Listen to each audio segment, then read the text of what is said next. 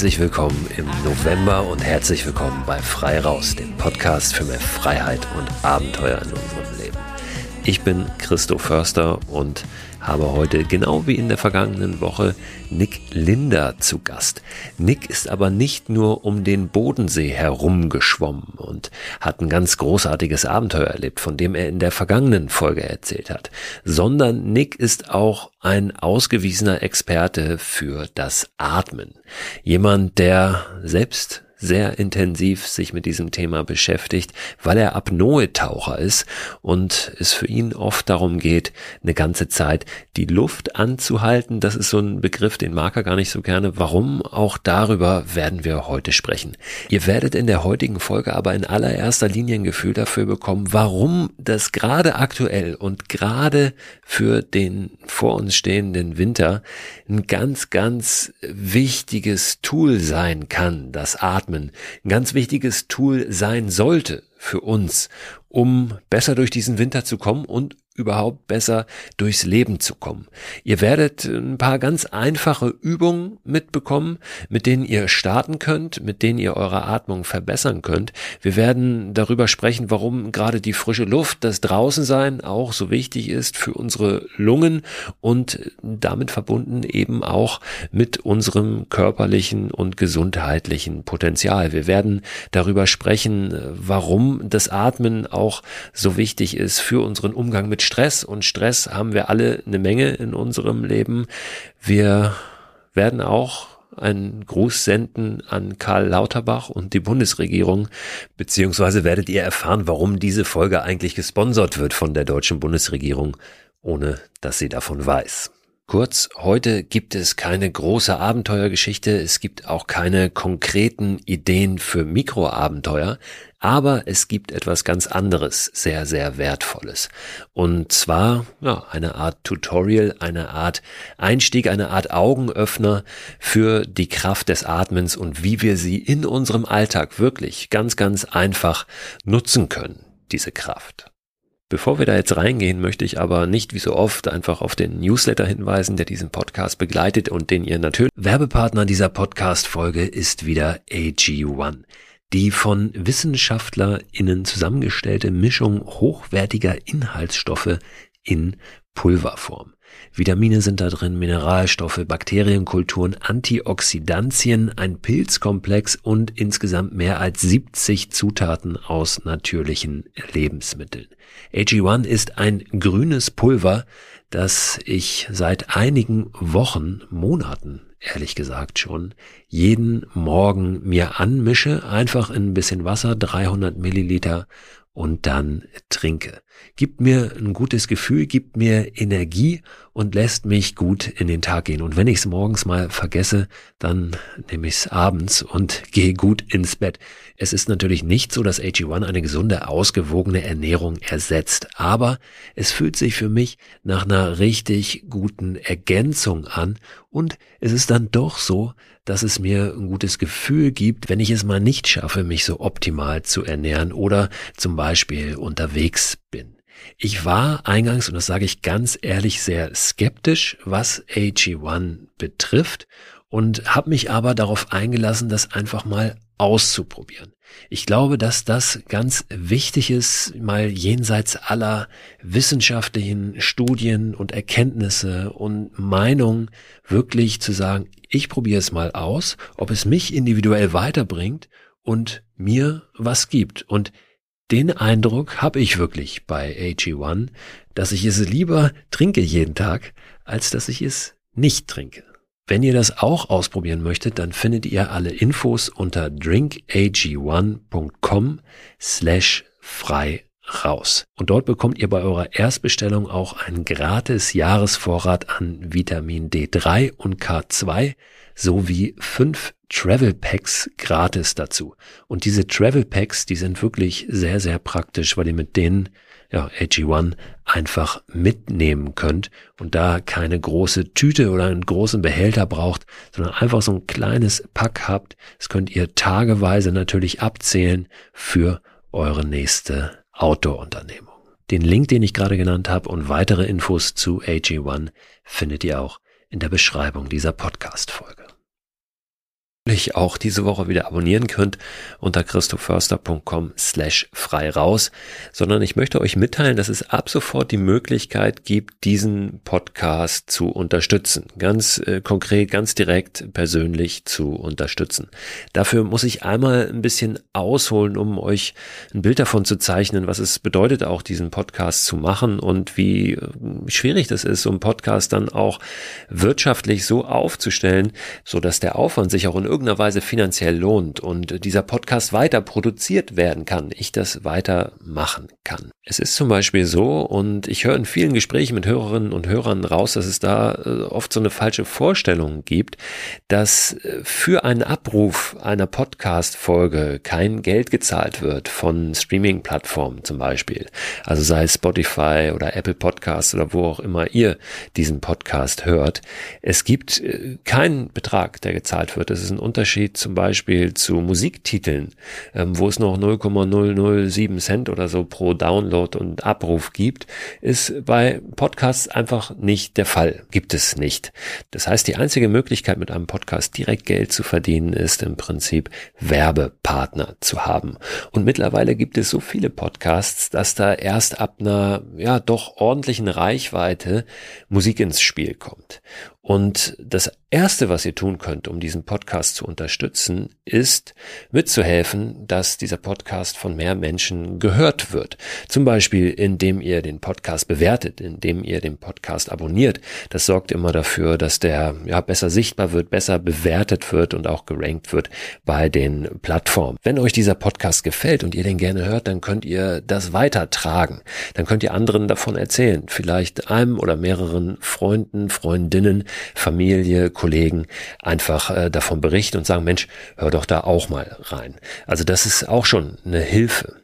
Dadurch, dass es immer mehr Podcasts gibt, führt es auch dazu, dass immer weniger wirklich unabhängig produzierte Podcasts irgendwo eine Rolle spielen in Sachen Reichweite, weil viel mehr Medienhäuser, Agenturen, Radiosender und, und, und Unternehmen eben ihre eigenen Podcasts platzieren und die großen Podcasts mittlerweile alle irgendein großes Unternehmen im Rücken haben. Das soll jetzt alles nicht als Jammerei oder Beschwerde rüberkommen, sondern lediglich dazu dienen, eine bessere Idee davon auch zu bekommen, wie das funktioniert, diese Podcast-Welt. Unabhängig von der Podcast-Welt ist es so, dass ähm, gerade bei mir persönlich seit zwei Jahren, seit Anbeginn der Pandemie echt eine mühsame Zeit ist, auch wirtschaftlich. Äh, ich werde oft gefragt, äh, was machst du denn eigentlich beruflich? Das ist mein Beruf, was ich mache, Menschen zu inspirieren, auf verschiedene Wege mehr Freiheit, mehr Abenteuer in ihr Leben zu bringen. Und das tue ich über den Podcast, das tue ich über Bücher, das tue ich vor allem aber auch über Vorträge. Und diese Vorträge sind mit Beginn der Pandemie ja mehr oder weniger auf Null heruntergefahren worden. Jetzt läuft das so langsam wieder an, aber gerade Unternehmen sind noch sehr zurückhaltend auch im Buchen von Vorträgen. Und das ist ein riesiger Einschnitt, den ich da auch ähm, finanziell erlebt habe jetzt in den vergangenen zwei Jahren. Da stellt sich natürlich immer mal wieder die Frage, kann ich diesen Podcast noch weiter produzieren? Das Tolle ist, dass ich durch euer Feedback und eure Rückmeldungen neben dieser monetären Währung noch eine ganz andere habe. Und zwar ist das wirklich das, was dann ankommt bei den Hörerinnen und Hörern und was bei mir wieder als Rückmeldung landet, wie viele Menschen sich angesprochen und inspiriert fühlen und tatsächlich ihr Leben verändern und für sich selbst einen ganz, ganz großen Schritt nach vorne kommen. Und gäbe es diese zusätzliche Währung nicht, würde ich diesen Podcast wahrscheinlich schon lange nicht mehr machen. Ich liebe es aber, den zu machen. Das ist nur mit einer Menge Aufwand und auch einigen Kosten verbunden. Ich sitze hier zum Beispiel in einem angemieteten Büro, das ich ausgebaut habe und für Audioaufnahmen präpariert habe. Und mittlerweile nicht mehr in meiner Rumpelkammer im Keller zwischen äh, Schlafsäcken und Kartons. Denn da kann ich unter anderem nicht so gut Gäste empfangen. Also lange Rede, kurzer Sinn, ich will das gar nicht im Detail ausmalen, will euch nur wissen lassen. Es ist Aufwand, es ist mit Kosten verbunden, diesen Podcast zu machen und ich möchte gerne, dass es den weiterhin kostenlos für alle gibt, dass der nicht hinter irgendeiner Bezahlschranke verschwindet. Ich möchte auch, dass es den Newsletter, der diesen Podcast begleitet, weitergibt und zwar kostenlos für jeden und jede. Und deshalb gibt es ab sofort die Möglichkeit und ich möchte euch bitten, dass ihr doch vielleicht mal schaut, ob euch das was wert ist, dieser Podcast, auch monetär was wert ist. Es gibt jetzt die Möglichkeit, diesen Podcast mit einem kleinen monatlichen Betrag zu unterstützen auf freiwilliger Basis. Es gibt auch die Möglichkeit, einfach eine Spende zu senden, wenn ihr das mögt. Und all diese Möglichkeiten, die findet ihr auch auf meiner Website unter christoförster.com slash frei raus. Die Infos dazu und alle relevanten Links packe ich natürlich aber auch diese Woche nochmal in den Newsletter rein und ihr findet auch in der Beschreibung dieser Podcast-Folge einige Links. Sorry für das weite Ausholen, aber das ist in diesem Fall einfach wichtig, denn sonst gibt es den Frei Raus Podcast vielleicht irgendwann nicht mehr. Ich finde das schade. Wenn ihr das auch schade findet, dann guckt doch mal, ob ihr vielleicht ein paar Euro im Monat abzwacken könnt. So, und jetzt atmen wir einmal tief durch, denn es wartet ja wieder eine neue Folge frei raus auf uns mit Nick Linder. Ich habe Nick letzte Woche schon vorgestellt. Nick ist Apnoe-Taucher, hat viele, viele Rekorde aufgestellt, ist gerade drei Wochen rund um den Bodensee geschwommen, etwas, was noch nie jemand vor ihm getan hat und hat ein großartiges Abenteuer erlebt. Nick weiß aber auch, was es bedeutet, richtig und gut zu atmen und weiß, wie das Atmen sich auswirkt auf unser Wohlbefinden. Und genau darüber werden wir jetzt sprechen.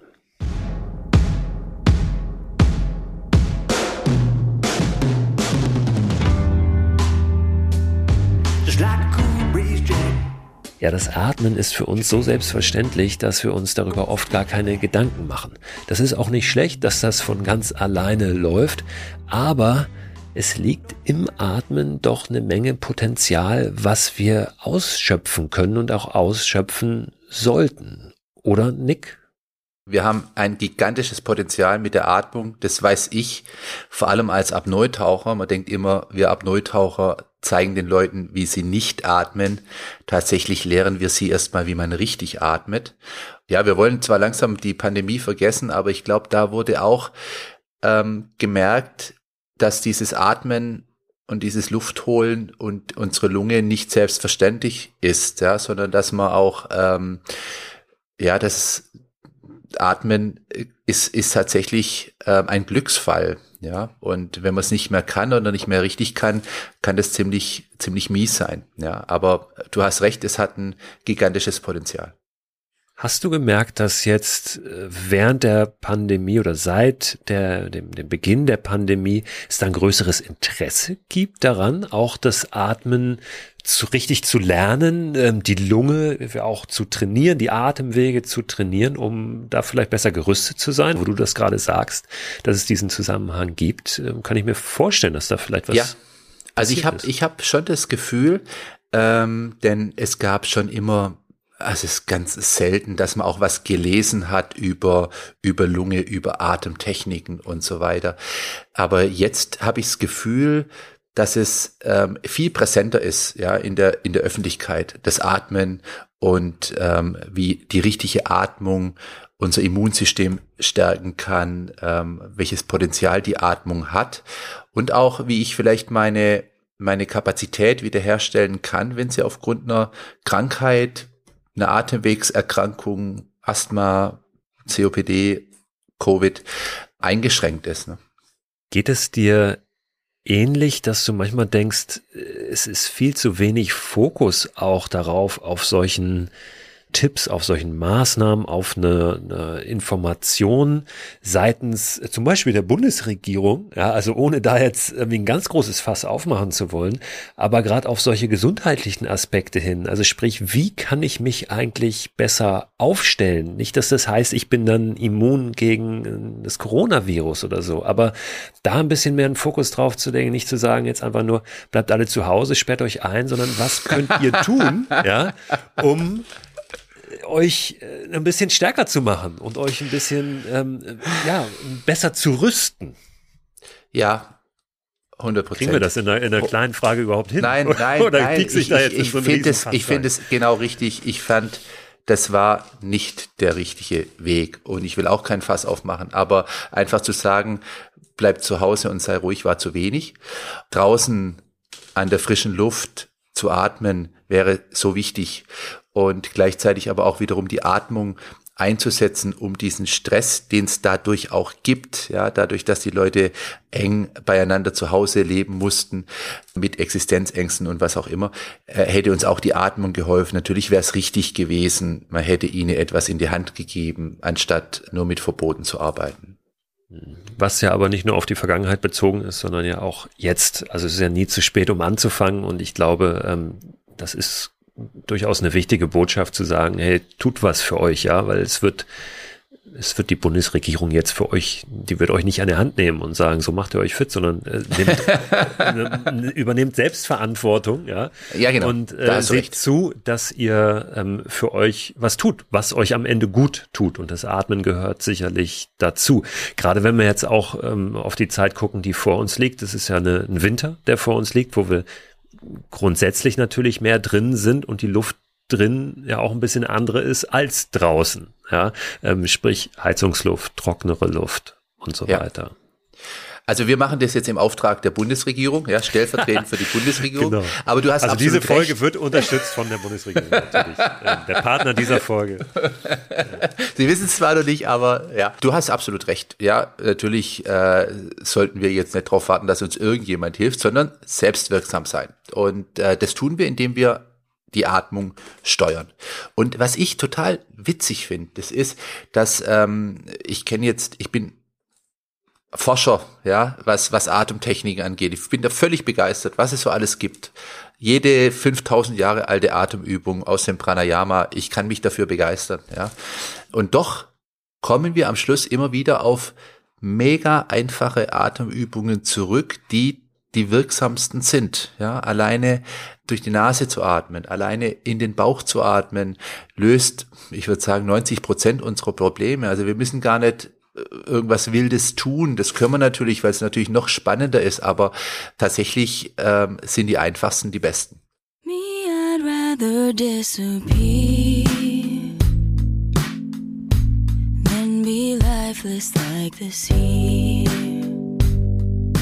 Ich muss hier einmal kurz reingehen. Einmal, um euch einen Begriff zu erläutern, den Nick so in einem Nebensatz verwendet hat, als er darüber gesprochen hat, was wir alles lindern können, welche Schmerzen zum Beispiel, welche Probleme mit der richtigen Atmung. Unter anderem hat er da gesagt COPD. Was bedeutet denn COPD?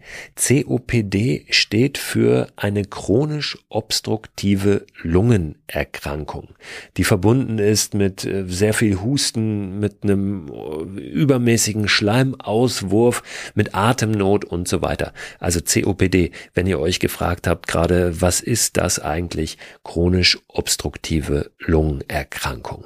Und dann möchte ich doch noch einmal ganz kurz einordnen, was wir besprochen haben hinsichtlich der fehlenden oder der unzureichenden, der falschen möglicherweise Maßnahmen zur Bekämpfung oder als Reaktion auf das Coronavirus.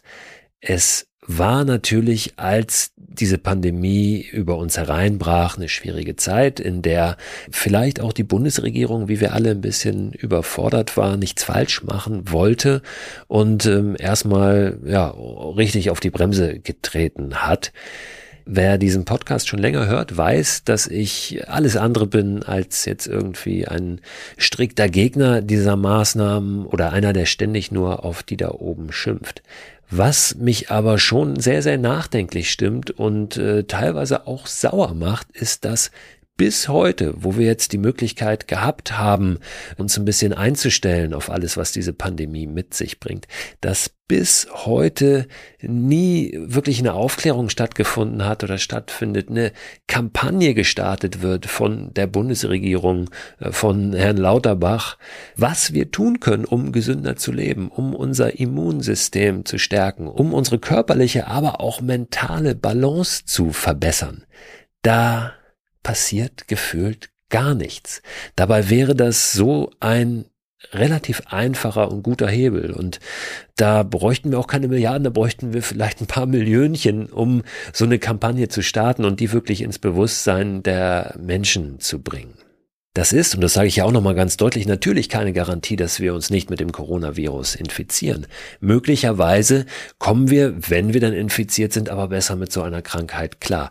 Möglicherweise sind wir aber auch einfach äh, generell ein bisschen stabiler und unsere Abwehrkräfte stärker und die Chance, die Wahrscheinlichkeit, dass wir uns mit dem Coronavirus anstecken, sinkt. Möglicherweise. Was aber sicher unbestritten ist, ist, dass sie nicht steigt, dass uns das nicht schadet und dass uns das gerade auch, wenn wir auf diese mentale Balance gucken, auf unseren Umgang mit Stress, ähm, mit all diesem Wahnsinn um uns herum, dass es uns so, so gut tun würde, wenn wir mehr draußen sind, wenn wir uns mehr bewegen, wenn wir mehr auf uns selbst achten und auch nach Möglichkeiten suchen, zum Beispiel, wie es das Atmen eine Möglichkeit ist, mit all den Dingen umzugehen, die auf uns einprasseln und uns ein Stück weit wieder mit uns selbst zu verbinden. Nick hat dieses Thema Stress und Stressabbau ja angesprochen. Und das ist ein riesiges Thema. Auch die Frage, wie gehen wir mit Stress um? Und äh, was ist zum Beispiel positiver, was negativer Stress? Um das einmal ganz verkürzt darzustellen, da hilft ein Blick in die Tierwelt. Wie gehen zum Beispiel Tiere mit Stress um? Und in der Stressforschung wird das tatsächlich immer wieder auch gemacht, schon seit Jahrzehnten gemacht, in die Tierwelt zu schauen. Wenn ein Tier Stress erfährt, dann gibt es eine Antwort auf diesen Stress. Stress? Und diese Antwort ist unmittelbar. Das heißt, dieser Stress wird unmittelbar abgebaut. Entweder durchs Abhauen oder durchs Kämpfen. Das ist die sogenannte Fight-or-Flight-Response. Das heißt, ich haue ab, ich renne um mein Leben. Und durch diese Bewegung, diese große körperliche Aktivität wird der Stress direkt wieder abgebaut.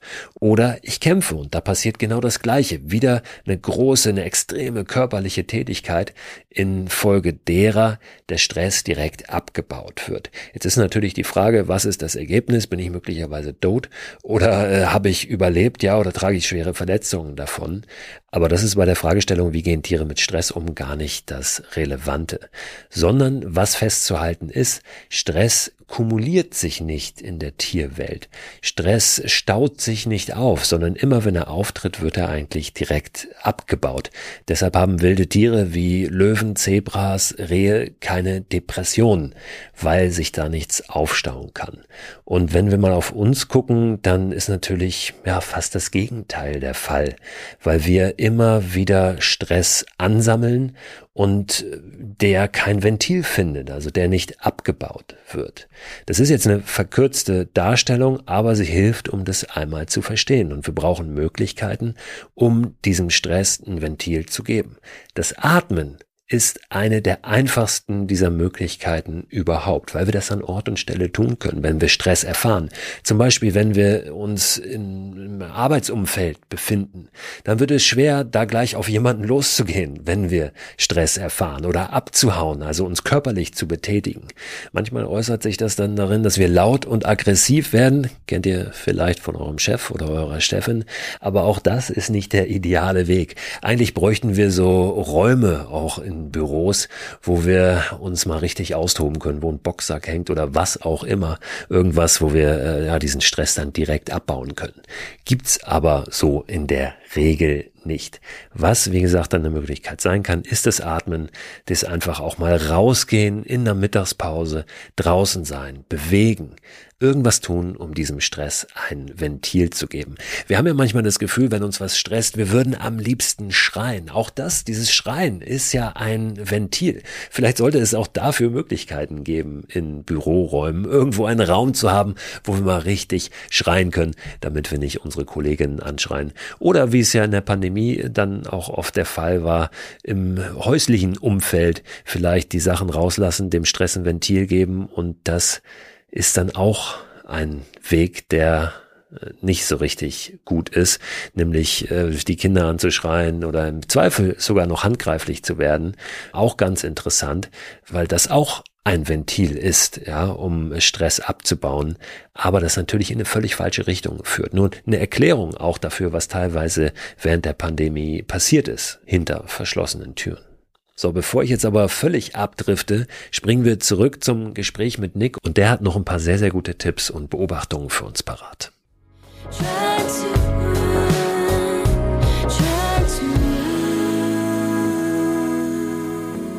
Ich habe das zuletzt immer wieder gehört, dass gerade diese Nasenatmung so ja einfach, aber auch so so wichtig ist. Warum?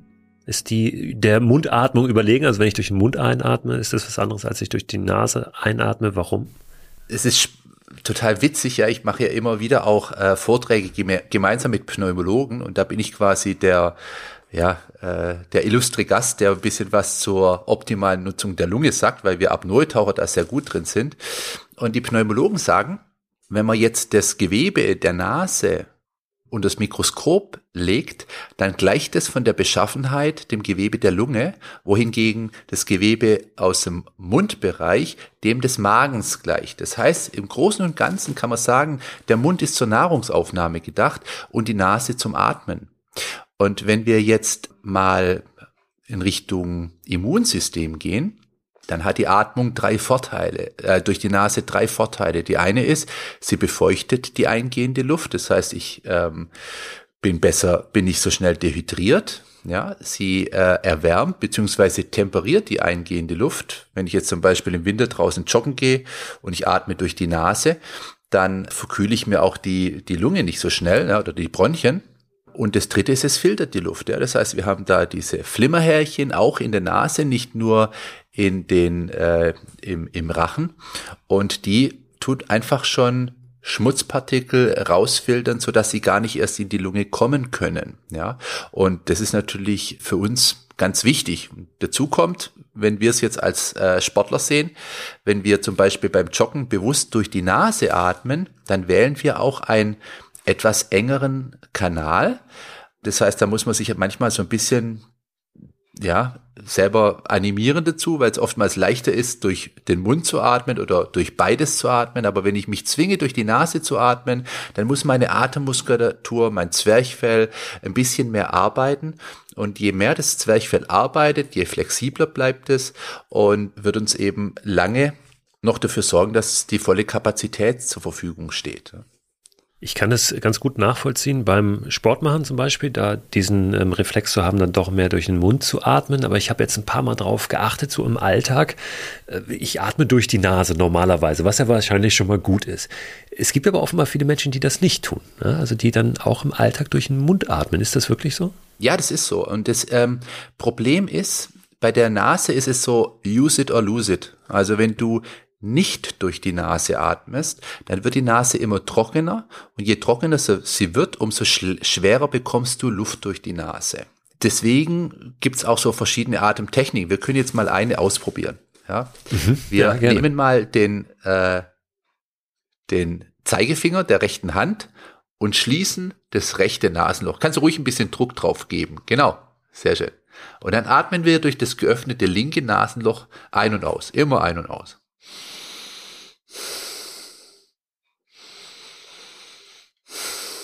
Immer weiter. Also ruhig mal zwei, drei Minuten. Ja, ich weiß, wir haben nicht die Zeit, deswegen machen wir es ein bisschen kürzer. Ja, wenn sich das jetzt etwas nasal anhört, dann was wir zwischendurch so erzählen, genau. dann liegt es daran, dass wir hier mit Hast du eigentlich einen Schnupfen oder so? Verschlossene Nasenloch. Christoph? Leichten vielleicht, ja. Okay. okay, jetzt pass auf, jetzt nimm mal die, den Finger weg und versuch mal einen Unterschied zu merken, ob du durch die, durch ein Nasenloch vielleicht ein bisschen besser Luft bekommst als durch das andere. Und die Zuhörer können es ja auch mal probieren. Ja? Hast du irgendwas gespürt? Ja, ich würde jetzt sagen, durch das, was nicht verschlossen war. Mhm. Also bei mir ist es ist so. Das richtig? Richtige äh. Antwort oder die falsche? es ist so, dass normalerweise das Nasenloch, das du verschließt, ja. wird so ein bisschen befeuchtet. Ja, das heißt, da wird auch Schleim besser abtransportiert. Das heißt, die meisten sagen, das Nasenloch, das geschlossen war, da bekomme ich jetzt besser Luft durch die Nase. Ja. Ich probiere es nochmal gerade. Ja, probier's genau, probier's. Vielleicht müssen es dann auch die zwei, drei Minuten sein, die wir jetzt nicht haben, weil dann alle Hörer schon längst ausgemacht haben. Und es gibt so eine äh, Übung, die heißt so Wechselatmung. Ja? Da tut man quasi durchs eine Nasenloch einatmen, dann schließt man es, tut es durchs andere Nasenloch ausatmen mhm. und es befeuchtet die Nase. Ja, oder immer wieder auch so ein bisschen die Nase berühren. Ich weiß, wir haben uns auch während der Corona-Zeit gelernt, wir sollten uns nicht so viel im Gesicht berühren. Aber tatsächlich, wenn ich so meine Nasenflügel ein bisschen berühre, wenn ich sie so ein bisschen massiere, nicht so fest, es soll ja keine Blutkörperchen zerdrückt werden, dann wird Schleim besser abtransportiert und ich bekomme wiederum besser Luft durch die Nase. Ja, und das ist wichtig, vor allem wenn es jetzt eben so trockene Heizungsluft hat, also dann, wenn eigentlich die Nasenschleimhaut äh, immer trockener wird und das Atmen durch die Nase immer schwerer. Und gerade wenn es schwierig ist, durch die Nase zu atmen, sollte ich mich trotzdem motivieren dazu, durch die Nase zu atmen, weil sonst muss ich wirklich durch den Mund atmen. Der Mund wird trocken, man fängt an zu schnarchen, ähm, man ist empfänglicher für Erkältungskrankheiten und so weiter. Ja. Draußen ist wahrscheinlich so oder so immer am besten. Ne? Also das draußen zu tun bei geöffnetem Fenster, weil die Luft draußen ein bisschen frischer ist. Genau, ich habe ich hab so, ich habe so äh, in meinen Kursen, in meinen Atemkursen erzähle ich den Leuten immer ähm, von der Genussatmung. Ja, dass ich, wenn ich jetzt zum Beispiel draußen im Wald spazieren gehe oder du, du wohnst ja fast am Meer, ne? Stell dir vor, du gehst ja. irgendwie mhm. an der Ostsee mal spazieren oder sowas, ja. Ähm, äh, wie toll das ist, ja, dass wir diese tolle, klare, reine Luft atmen können, vielleicht auch noch den, den Duft des Meeres oder in meinem Fall des Waldes äh, riechen, ja, diese Genussatmung, das sollten wir uns immer wieder mal gönnen, um unserer Lunge wirklich etwas Gutes zu tun.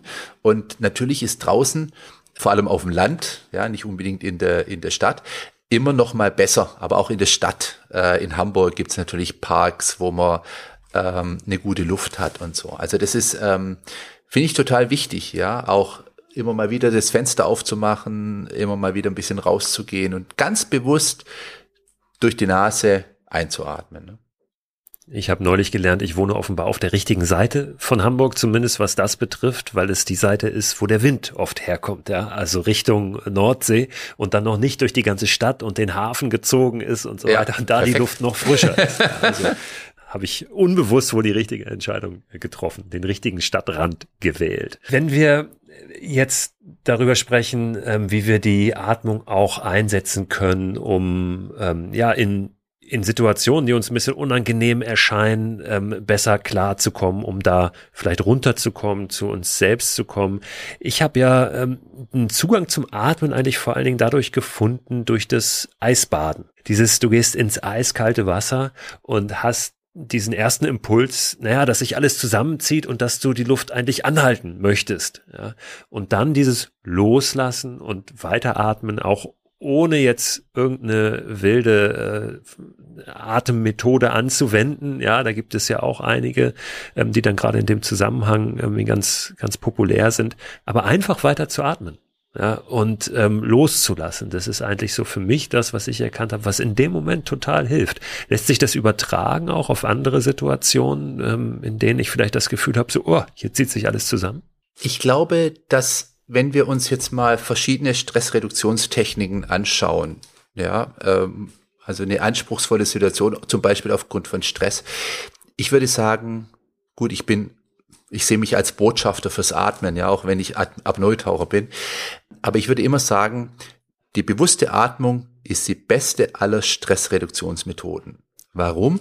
Fast jede Methode, egal ob jetzt autogenes Training, ob Yoga, Achtsamkeitsmeditation, was auch immer, bei allen lernt man zuerst mal den Stress wahrzunehmen, ja, und diese Stresswahrnehmung, die funktioniert nur dann, wenn ich diese Stressreduktionsmethode regelmäßig praktiziere. Nur dann erkenne ich den Stress überhaupt erst. Denn ganz oft hätten wir jetzt schon die Werkzeuge aus verschiedenen Kursen, aber wir liegen dann abends im Bett und haben das Kopfkino, weil wir gar nicht gemerkt haben, dass wir den ganzen Tag auf 180 gelaufen sind. Bei der bewussten Atmung, die gehört in die gleiche Kategorie der Stressreduktionstechniken, aber bei der ist der Vorteil, wir praktizieren sie. Wir atmen ja sowieso. Ja, wir müssen es uns nur ab und zu mal bewusst machen. Ja, deswegen ist es eine Methode, die uns sehr entgegenkommt, weil wir es ohnehin tun.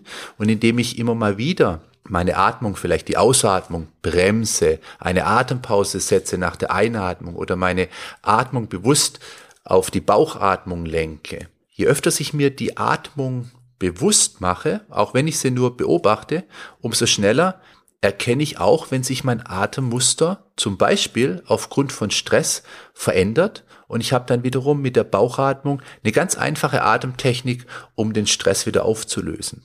Du äh, beschäftigst dich als Apnoe-Taucher natürlich äh, mit dem, ich sage jetzt erstmal ganz bewusst, Luft anhalten. Ich weiß, du äh, beschreibst das ein bisschen anders oder ihr Apnoe-Taucher sagt, ihr macht eigentlich eine Pause ja, vom Atmen.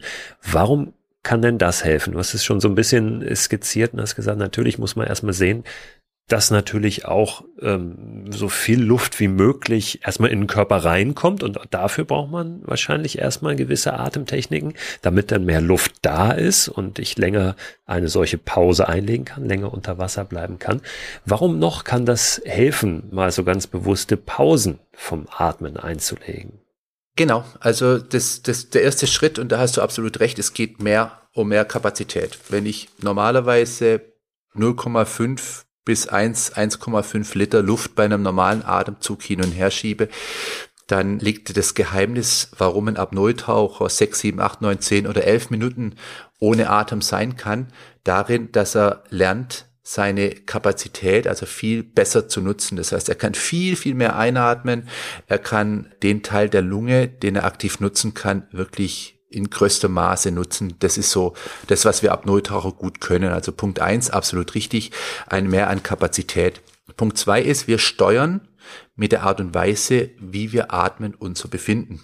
Indem ich zum Beispiel eine Atmung simuliere, die der des Schlafes entspricht, die ruhige Bauchatmung, gebe ich meinem Körper, meinem Kopf das Signal, es ist Ruhe und Entspannung angesagt. Das heißt, sämtliche Entspannungshormone, was auch immer, durchfluten unseren Körper. Ich kann mit einer langsamen Einatmung, einer kurzen Atempause und einer noch langsamen Ausatmung wird mein Puls sehr, sehr schnell nach unten gehen. Das heißt, niedriger Puls. Ein Puls gibt uns natürlich auch an, wie entspannt wir sind. Ja. Man ist selten entspannt und hat einen hohen Puls. Ja. Eine Atempause an sich hat beim Apnoe-Tauchen den Vorteil, dass wenn ich einatme und ich halte den Atem an, dass sich alleine dadurch schon der Puls senkt. Ja, das heißt, die Atempause senkt unseren Herzschlag. Dazu kommt, und das ist jetzt wiederum der, der yogische Ansatz, dass die Yogis sagen, und das gefällt mir sehr gut, weil ich da Parallelen zum Apnoe-Tauchen sehe, und das tun wahrscheinlich nicht alle Apnoe-Tauchlehrer, aber ich tue das, dass äh, in einer Atempause, wenn du nicht mal mehr durch die Atmung abgelenkt bist, du ein Fenster nach innen öffnest, ja. Ich würde sagen, es gibt schon so einen Unterschied zwischen Luftanhalten, ja, wo ich so dicke Backen mache, ja, oder ob ich das Atmen einfach sein lasse und bewusst darauf verzichte, ja. Kann das schon ein erster Schritt sein, das immer mal wieder zu machen? Das, so eine Atempause einzulegen, ähm, schräg, schräg die Luft anzuhalten, nicht so wie du es gerade beschrieben hast ja. mit den dicken Backen, aber ähm, ist das schon, hat das schon einen Trainingseffekt dann? Das hat natürlich einen Trainingseffekt, gibt eine relativ einfache Möglichkeit, seine Apnoe-Zeit zu steigern, wenn man das trainieren möchte. Bitte immer nur im Trockenen, das heißt alles, was wir im Wasser tun, da muss jemand dabei sein, der sichert. Da sollte man auch einen Apnoe-Kurs machen, dass man weiß, was im Körper passiert. Aber wenn ich jetzt zu Hause das mal ausprobieren möchte, ja, dann schlage ich mal vor, ähm, dass man mal eine Vollatmung macht, das heißt den Bauch und Brustkorb füllt, so tief einatmet, wie es geht und dann Atem mal für 20 Sekunden anhält. Danach wieder eine Minute normal atmet und dann diese Atemzeit immer mal wieder verlängert. Ja, das wird einem dann relativ leicht fallen, wenn man dabei schön ruhig und entspannt zum Beispiel auf der Couch sitzt oder liegt. Das ist auf jeden Fall gut. Ich will vielleicht noch mal kurz was zu den Atempausen sagen. Die haben natürlich auch den Vorteil, dass sie ähm, unsere Lunge trainieren. Ja, das heißt, wenn ich vollständig einatme, ich mache eine Atempause mit voller Lunge. Achtung, da kann es halt immer mal wieder ein bisschen schwindelig werden. Dann befülle ich meine Lunge komplett. Ich stretche meine Zwischenrippmuskulatur. Das ist eine Atemmuskulatur, die dafür sorgt, dass der Brustkorb schön weit wird. Mein Zwerchfell senkt sich bei der Vollatmung äh, ganz ab. Ja, und wenn ich das Ganze mal so halte, dann habe ich die Lunge einmal richtig ausbelastet. Eine Lunge, die nicht trainiert ist, eine Lunge, die gealtert ist, die wird nicht mehr bis in die entlegenen Bereiche belüftet. Wenn ich dann nach der Ausatmung, diese Ausatmung verlangsame und wirklich vielleicht warte, bis sie ganz leer ist und dann, bevor ich einatme, nochmal ein, zwei Sekunden Atempause setze, ja, dann sorge ich dafür, dass sich das Zwerchfell bei der Ausatmung möglichst weit hebt. Und was wir im Alter verlieren, das ist diese Flexibilität des Zwerchfells. Und tatsächlich wächst unsere Lunge, wenn man den Pneumologen glauben darf, nur bis wir 22 Jahre alt sind. Ja, und dann beginnt die Lunge auch schon ja, an Kapazität zu verlieren. Und wir Apnoetaucher sind tatsächlich viele 40 Jahre und älter. Ich habe jetzt erst wieder einen Artikel für ein Tauchmagazin gemacht. Da wurden 50, 60 Jahre alte Athleten vorgestellt, die haben sich eine junge Lunge bewahrt, ne, weil sie eben diese Atemtechniken machen, weil sie Atempausen mit voller und leerer Lunge machen. Und das ist äh, sehr, sehr heilsam, ja. Die Lungenkapazität, die lässt zwar nach, du hast es gesagt, ab Mitte 20 oder so. Das bedeutet ja aber nicht, dass wir die nicht noch verbessern können auch in einem schon etwas höheren, in Anführungszeichen, Alter. Ähm, weil das könnte ja auch der Eindruck sein, ja, was kann ich ja maximal das auf dem Niveau halten, dass die Lunge gerade hat, das Niveau. Aber wir können das ja verbessern, wir können das ja ausbauen, egal wie alt wir sind. Ne? Absolut. Ich glaube, ganz viele würden sich wundern, ja, die jetzt vielleicht mit 50, 60 anfangen, ihre Lunge erst zu entdecken ja, was sie alles rausholen können. Weil wenn ich eben immer nur ein bisschen Luft hin und her schiebe und jetzt anfange mal die Vitalkapazität, also den Teil der Lunge, den ich aktiv nutzen kann, mal richtig anzugreifen, dann weiß ich ja, dann komme ich eigentlich erst dann öffnet sich für mich ein ganz neues Fenster. Es ist äh, unglaublich, was ich da alles tun kann. Ja. Gibt es, ähm, das ist ein Gedanke, den ich jetzt gerade habe, bestimmte Rhythmen, wenn wir zum Beispiel ans Laufen denken, ans Wandern, die optimal sind oder die besser sind als andere mit dem Einatmen, Ausatmen. Ja, also vom äh, Joggen kenne ich das. Man atmet eine gewisse Schrittzahl ein, eine gewisse Schrittzahl aus. Gerade wenn man noch jung ist und ähm, ich habe ja auch Kinder und die haben dann mal äh, Seitenstiche. Da hat man ja, ich weiß gar nicht, da als als Jugendlicher oder als Kind hat man einfach viel öfter diese Seitenstiche als dann. Ich erinnere mich auch noch dran, als ja. Erwachsener, woran auch immer äh, das liegen mag. Vielleicht kannst du mir sogar das erklären. Aber äh, da kommen ja dann oft so äh, Hinweise wie, ach, atme doch mal drei Schritte ein, äh, vier aus oder wie auch immer. Gibt es gewisse Rhythmen oder Empfehlungen äh, für, für solche Tätigkeiten? Also für einen Sport ist es manchmal schwierig, weil da letztlich auch ein bisschen der Körper selber reguliert. Ja, das heißt, der CO2-Spiegel steigt ein bisschen an, die Atmung reagiert ein bisschen drauf. Ich kann immer noch versuchen, auf die Bauchatmung zu lenken, aber das mache ich, muss ich sagen, selber auch nicht. Also ich versuche vor allem durch die Nase zu atmen und letztlich meine Geschwindigkeit so anzupassen, dass ich dann meine keine Ahnung, Stunde joggen kann. Ja, das ist so meine, meine Methode. Ja, und da habe ich gemerkt, dass ich eben mittlerweile diese entspannte Stunde etwas schneller jogg wie vorher. Ähm, sonst ist es für mich auch gut, den Kopf quasi während dem Joggen ein bisschen frei zu bekommen und nicht so sehr darauf zu achten. Also ich achte dabei vor allem darauf, dass ich durch die Nase atme, dass ich entspannt meine Strecke joggen kann. Ein und aus durch die Nase, um das an der Stelle ja, zu fragen. Genau. Ein und aus, also nicht mhm. Nase ein, ein und, aus durch die Nase. Mhm. Genau.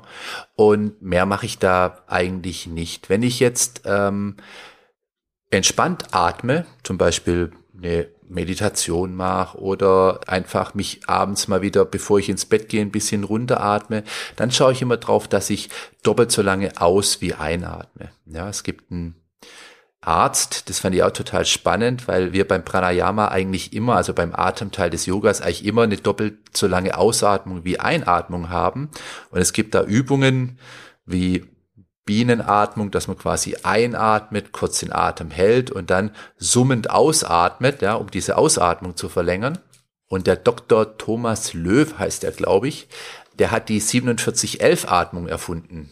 Und zwar kuriert er damit eine leichte Hypertonie, also einen leichten Bluthochdruck. Ja, dass es sagt, indem du vier Sekunden einatmest, sieben Sekunden ausatmest und das für elf Minuten am Tag, wird sich dein Blutdruck senken, ja, und dein Puls natürlich auch beruhigen. Das wissen wir, dass sich der Puls beruhigt durch die langsame Ausatmung, aber dass sich der Blutdruck dadurch auch äh, senken kann, fand ich auch spannend. Ja, das heißt, er hat ja dann nochmal einen anderen Ansatz, aber grundsätzlich versuchen langsamer auszuatmen, wie einzuatmen und im Sport ja, also ich weiß schon, dass zum Beispiel die, die, die Fahrradfahrer, die Ausdauersportler trainieren, zum Teil mit einem Atemtrainer oder auch gegen Widerstand anatmen, damit sie nachher, wenn es dann eben eng wird, sie noch äh, gut atmen können.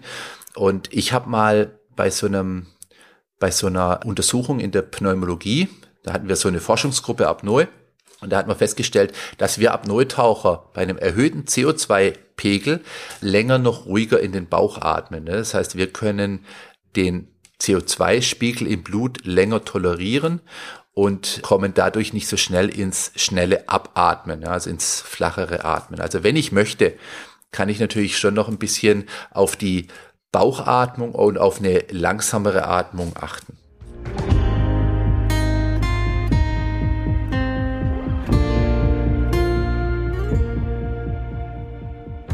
Grundsätzlich glaube ich, ist es, ist es immer wichtig, dass wir auch schauen, dass wir, dass wir uns selbst herausfordern und uns vielleicht auch kleine Ziele setzen und schauen, wie können wir denn die Kapazitäten, dieses Potenzial, was unser Körper hat, auch ein bisschen besser ausschöpfen noch. Wir sind ja in dieser glücklichen Situation, die meisten von uns, dass wir uns ähm, ja jetzt um die, die Grundbedürfnisse des Menschen, wie ein Dach über dem Kopf und was zu essen und so weiter, ähm, nicht so viel Sorgen machen müssen und uns mit sowas beschäftigen können, wie wir dieses Potenzial eben ausschöpfen. Und das, glaube ich, ist ganz, ganz gut und wichtig, dass wir das auch tun.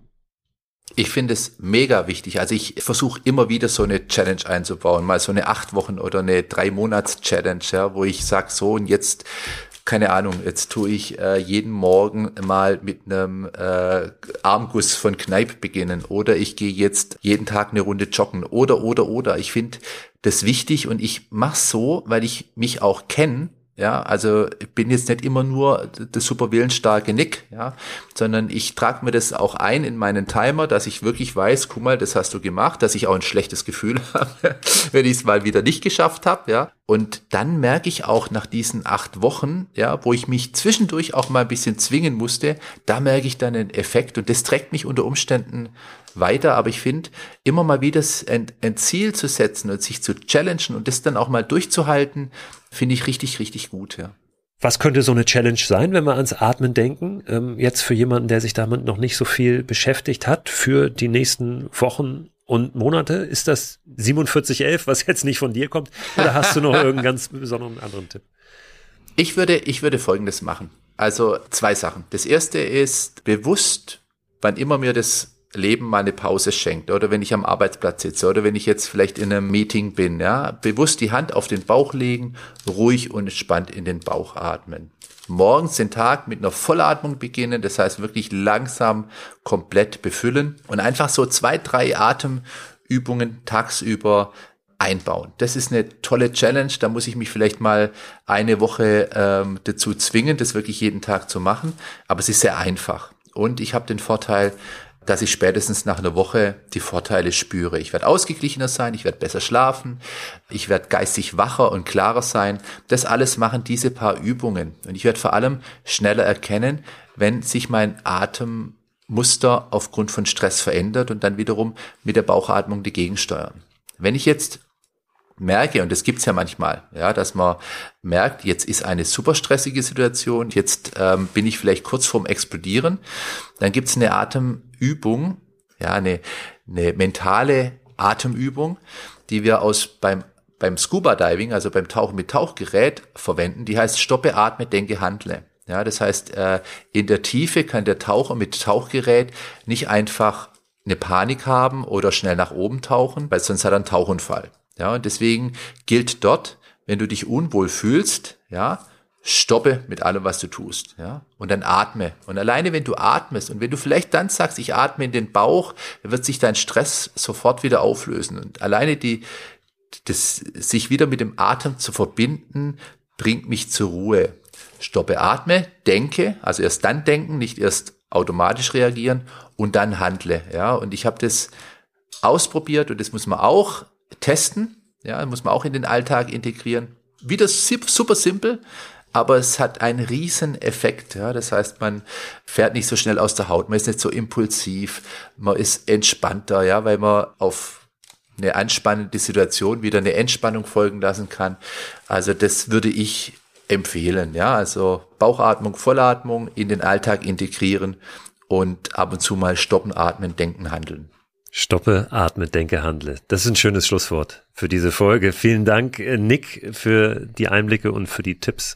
Ich wünsche dir, dass du gut durch den Winter kommst, gesund vor allem und äh, ein bisschen durchatmen kannst jetzt nach allem, was in den letzten Wochen gemacht hast. Vielen Dank. Vielen Dank. Das wünsche ich dir auch und den Zuhörern natürlich auch. Ne? Alles Gute. Vielen Dank auch nochmal hier aus dem Off. Für mich war das ein sehr, sehr schönes, ein sehr wichtiges Gespräch und ich hoffe, dass auch ihr ein bisschen was davon für euch mitnehmen könnt und für euren Alltag nutzen könnt.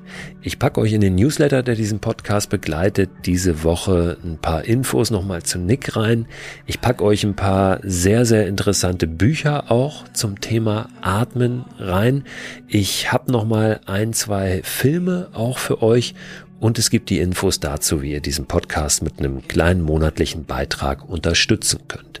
Auch dazu findet ihr die Infos dann im Newsletter und den könnt ihr abonnieren unter christoförster.com slash frei raus.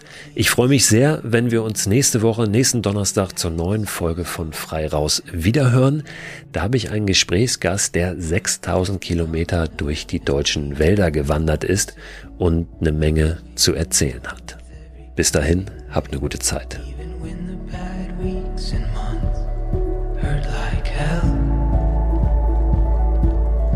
And I